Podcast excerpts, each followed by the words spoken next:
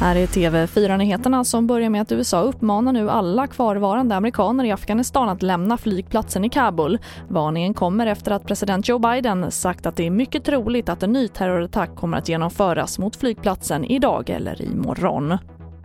Och de två personer som blev påkörda av ett tåg längs Bohusbanan utanför Kungälv har avlidit, skriver Bohuslänningen. Det var igår kväll som en man och en kvinna i 40-årsåldern blev påkörda av ett persontåg vid en obevakad övergång. Personerna fördes till sjukhus med ambulans men deras liv gick inte att rädda. Och Nya Zeeland har noterat ytterligare ett rekord i antalet covidfall och landet förbereder sig nu på det värsta utbrottet under hela pandemin. Vid en presskonferens i Wellington nu på morgonen konstaterade myndigheten att 83 nya coronasmittade har hittats.